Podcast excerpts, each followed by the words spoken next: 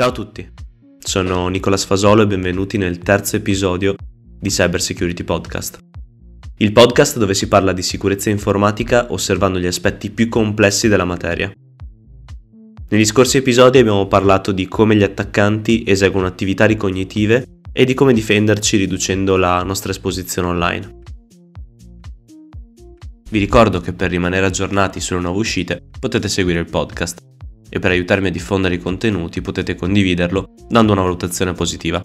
Questo è possibile farlo su qualsiasi piattaforma voi lo state ascoltando in questo momento. Grazie a tutti per il supporto che mi state dando e gli incessanti messaggi che ricevo ogni giorno sui social. Mi fa sempre un sacco piacere parlare con voi.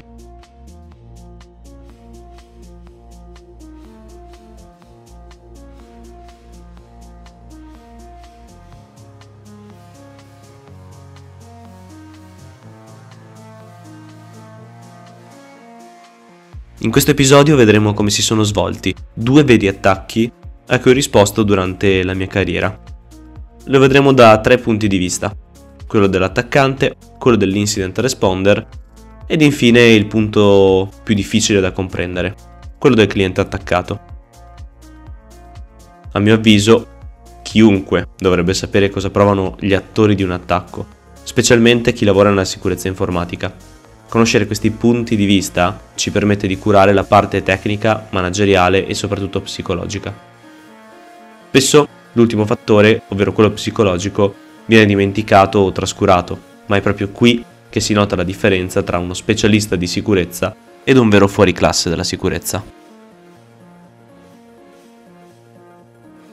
Visto che immagino non aspettiate altro, procediamo adentrandoci nel primo dei due attacchi di cui parleremo oggi.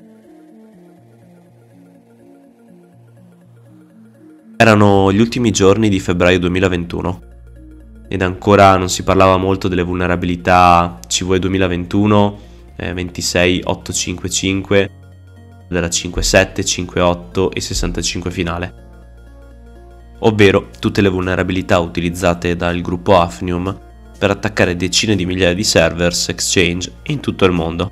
Tramite arbitrary file upload e remote code execution. In poche parole, pacchetto completo. La storia che vi sto per raccontare è di un cliente del mio vecchio SOC e quel giorno passò le tre ore più intense che abbia mai passato in tutta la sua storia.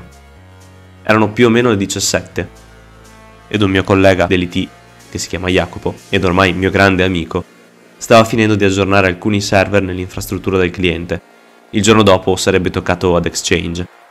Allora per scrupolo ci si collega in RDP e verifica lo stato del server, così da sapere cosa lo avrebbe aspettato il giorno dopo.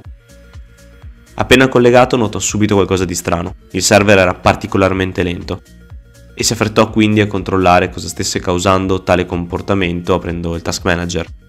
Nella sezione di dettagli, ordinando per CPU usage, vide che il processo v3 vp.exe era il colpevole del rallentamento.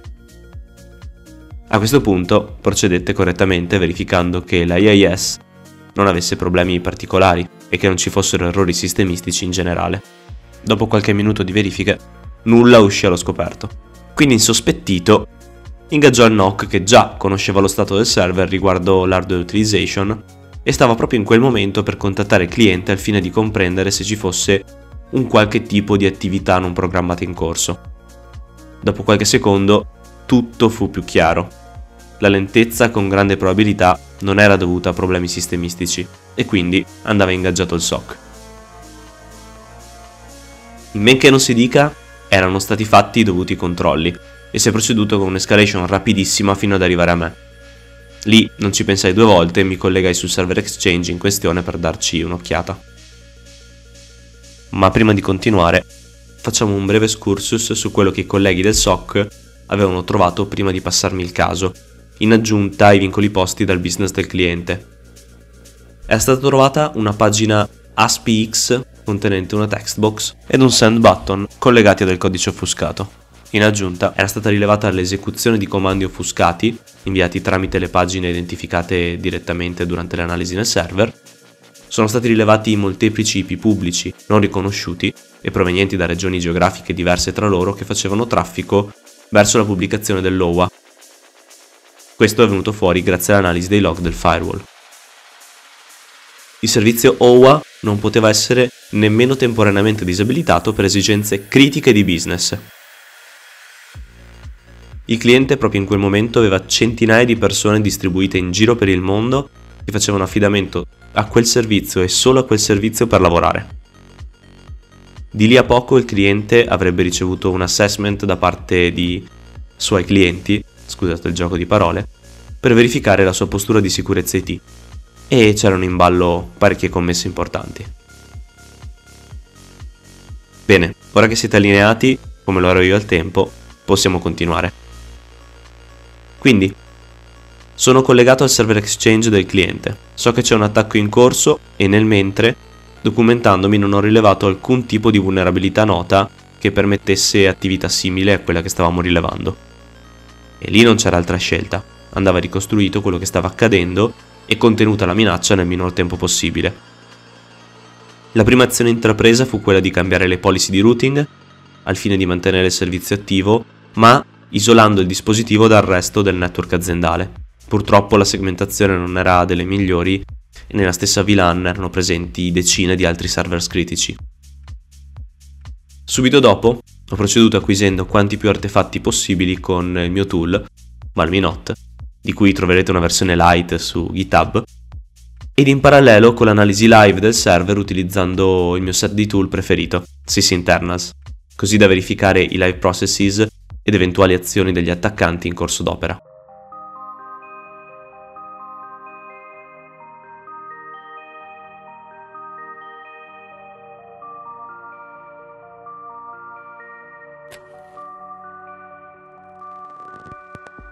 La prima cosa che ho notato erano tanti processi MS Build e RunDLL 32.exe, oltre che a processi V3 VP con CMD Child Processes.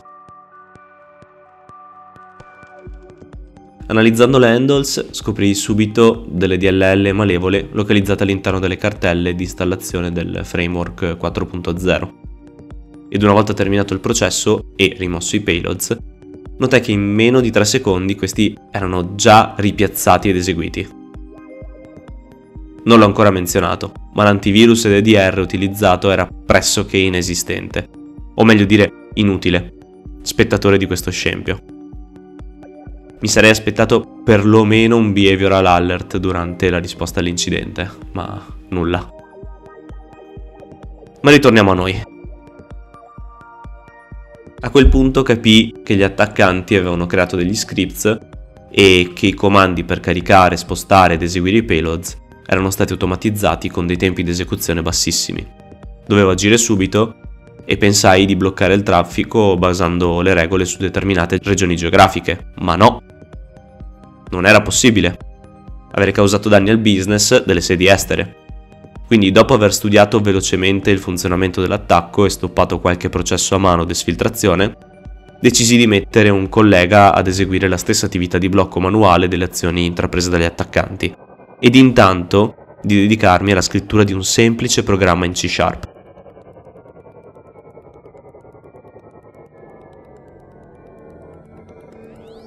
Il programma consisteva in una manciata di thread dentro dei while true che avevano il compito preciso di salvare tutti i comandi dati come argomenti a nuovi processi in esecuzione, salvare tutti i nuovi files creati nel sistema provenienti da specifici nomi di eseguibili ed una volta salvati, eliminare le copie originali terminando i processi che li stanno utilizzando se, se necessario. Un'altra funzionalità era quella di calcolare le hashes ricavate dai file malevoli, quelli eliminati, e scriverle all'interno di liste txt. Queste verranno poi caricate automaticamente nelle signature del firewall attraverso Dynamic IOC List Automation. Ed infine killare tutti i processi invocati da eseguibili da me definiti. Questo stratagemma non ha solo salvato il cliente, in quanto una volta eseguito il programma questo bloccava efficacemente ogni azione sul nascere, ma ha anche dato il tempo tecnico al team IT di reagire subito, in quanto dopo 48 ore Microsoft rilasciò le patches che una volta applicate fermarono gli attaccanti definitivamente. Molti di voi diranno, potevi usare l'EDR e bloccare tutti i child processes o comunque scalare sul vendor. magari avessi potuto farlo e mi avessero risposto in tempo utile senza rimbalzarmi su inutili ticket di primo livello o ultra urgenti mai, mai seguiti. O ancora meglio, il cliente va isolato durante situazioni di questo tipo, sei solo stato fortunato. A questo rispondo. In quel momento specifico, grazie ad esperienza, procedure, agent distribuiti, personale competente, eh, il cliente non ha, non ha perso né un dato né tantomeno speso un soldo per riparare a disservizi causati da isolamenti non strettamente necessari. Chiaro, poi in un secondo momento l'infrastruttura del cliente è stata rivista e l'incidente ha portato con sé molti punti di, di lesson learn, oltre che sbloccare dei magici budget sulla sicurezza informatica che non si erano mai visti. Beh, bene, passiamo all'analisi della gestione psicologica nel caso che abbiamo appena sentito.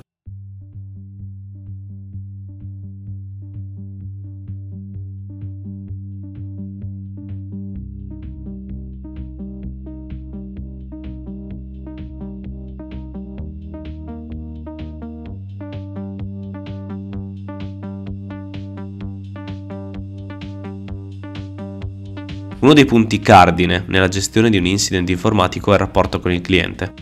Questo deve essere misurato in base alla gravità del caso, alla tipologia di pressione e responsabilità percepita dalle persone con cui interagiamo, poi, ultimo ma non meno importante, deve essere valutato il livello di preparazione tecnica e o manageriale del nostro interlocutore.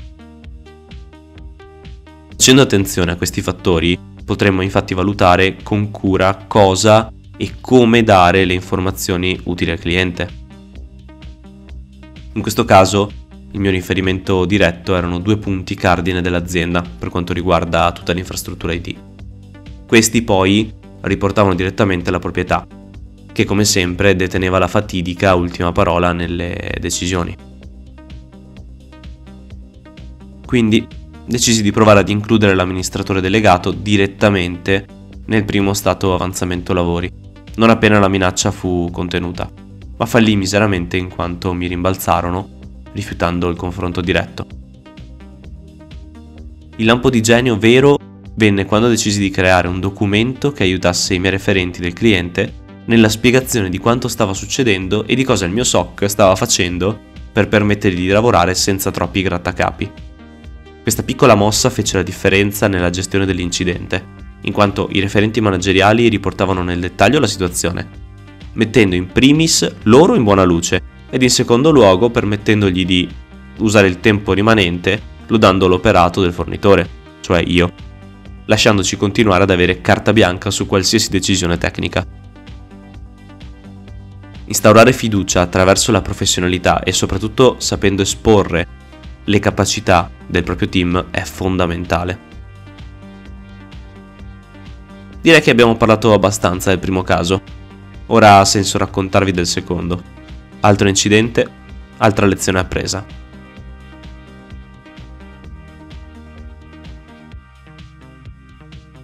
Questa volta lo scenario cambia. La battaglia in questo caso si combatte su un terreno tortuoso, ovvero una moltitudine di Windows Server 2003 R2. Non so nemmeno perché ho specificato la revisione. Ma non importa, Continuiamo. L'attaccante qui è riuscito ad ottenere un accesso all'interno dell'infrastruttura tramite un utente SSL VPN, uno di quelli locali, quelli che solitamente vengono chiamati test e lasciati lì, dimenticato da ogni grazia di Dio. Ecco, quel singolo errore è stato abbastanza per far entrare l'attaccante nella landing VLAN riservata ai collegamenti SSL VPN. E poi per poter raggiungere quasi tutti i server e o dispositivi infrastrutturali. Come già anticipato i server erano aggiornati a versioni super datate e questo ha dato ampio spazio all'attaccante per iniettare payload di Metasploit su tutti i dispositivi vulnerabili raggiungibili. Ed il risultato è stato un accesso persistente e distribuito sulla gran parte del network. E, detto tra noi, quasi impossibile da rilevare. Questo purtroppo anche grazie alla mancanza di dispositivi e software di sicurezza. In questo caso bisognava agire subito, ma con attenzione. La gestione dell'incidente in questo caso è molto complessa. L'attaccante si trova già all'interno dell'infrastruttura con persistenza in esecuzione aventi diritti system. Al che, lato Blue Team, è necessario fare attenzione di non farsi notare e quindi di non far notare la presenza di un team di sicurezza o di eventuali azioni di remediation all'attaccante stesso, in quanto tali informazioni farebbero solamente attivare attività distruttive per cercare di guadagnarci comunque qualcosa. Alla fine l'attaccante è lì per quello. L'approccio adottato fu quindi quello di analizzare i payload rilevati ed il comportamento assunto dall'attaccante sì dal primo login, al fine di tracciare che tipo di visibilità questo avesse sul network e di che tipo di strumenti era dotato. Si rivelò un attaccante atipico, in quanto sfruttava solamente tools sul suo dispositivo al fine di instaurare fileless persistencies all'interno delle virtual machine che raggiungeva.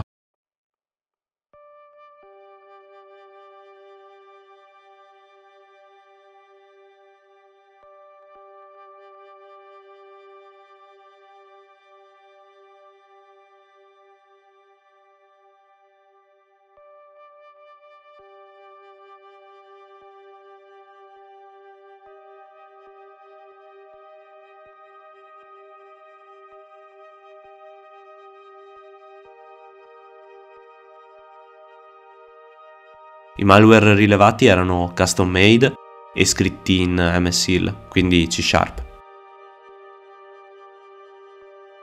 I payload, una volta analizzati, mostravano funzioni che aprivano socket verso un command and control server utilizzando una porta atipica.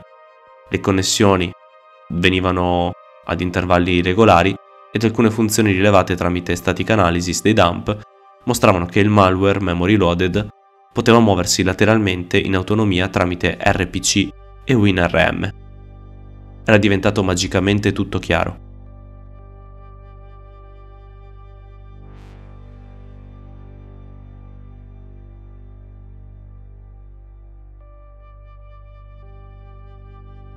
Tutti i dispositivi vulnerabili ad una delle tante RPC, Remote Code Execution Vulnerabilities, erano probabilmente infetti e con shells attive.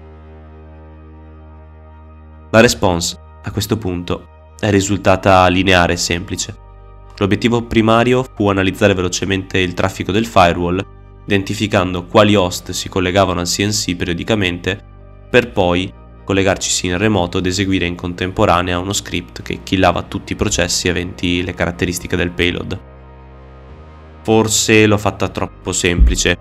Sì, in effetti c'è da considerare tutta la parte di sviluppo dell'automation utilizzata per eh, killare i processi in modo efficiente, l'analisi del traffico nel firewall, che alla fine era un semplice filtro per porta delimitato da un time span di un week, l'analisi dei payload iniettati in memoria, l'analisi live dei dispositivi per rilevare la compromissione e via dicendo.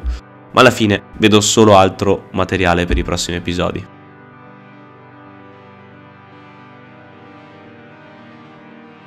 Facendo un fast forward alla fine della storia, seguendo il piano ci siamo riusciti. L'attaccante è stato defenestrato, visto che stiamo parlando di sistemi Windows. E per concludere l'incident sono state attuate tutte le azioni del caso, come reset dei ticket Kerberos, sì, avete capito bene, c'erano delle shells in Domain Controller 2003 R2, reset delle credenziali relative all'utenza di dominio, eliminazione di tutte le utenze locali e non utilizzate in aggiunta ad altre attività correlate. Arrivati a questo punto la via corretta da mostrare al cliente è sicuramente un percorso semplice e veloce, mm, roba da niente. Basterà un update e un upgrade infrastrutturale in aggiunta a un programma di vulnerability assessment, segmentazione del network, hardening dei servizi, revisione delle policy di dominio, rights management review, disattivazione e profilazione delle utenze domain admin, installazione di EDR in tutti i devices aziendali, revisione delle policy sul firewall, implementazione dei motori di sicurezza nelle regole di navigazione del firewall, segmentazione dei ruoli critici, implementazione di un backup sicuro e non in dominio, come quello che abbiamo rilevato in fase di risposta all'incidente, e altre due o tre cosette qua e là. Beh, avete capito. Andava rifatta l'infrastruttura in poche parole.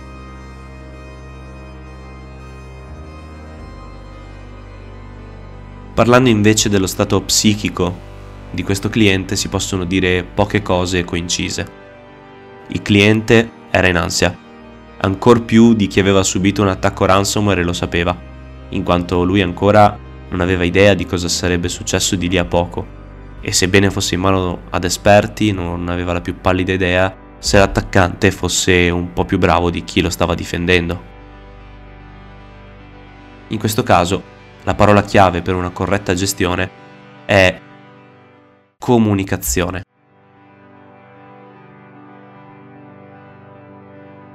Tenere informato il cliente o i relativi contatti di cosa sta succedendo rassicurandolo e spiegando ad alto livello tutti i piani già in atto per assicurarsi che non gli succeda nulla, vi darà la sua completa fiducia. Ma attenzione, durante le comunicazioni non bisogna mai esitare in quanto potrebbe farvi perdere tutta la credibilità ottenuta finora. Chi si affida a voi deve essere sicuro che non avete alcun dubbio su quello che state facendo, che ne avete viste tante di situazioni simili e che sicuramente voi avete sempre un piano B, anche se l'attaccante cominciasse ad agire in modo imprevisto. Durante la gestione di un attacco ricordatevi che siete voi al comando Siamo arrivati alla fine di questo episodio. E nel prossimo di cosa parliamo?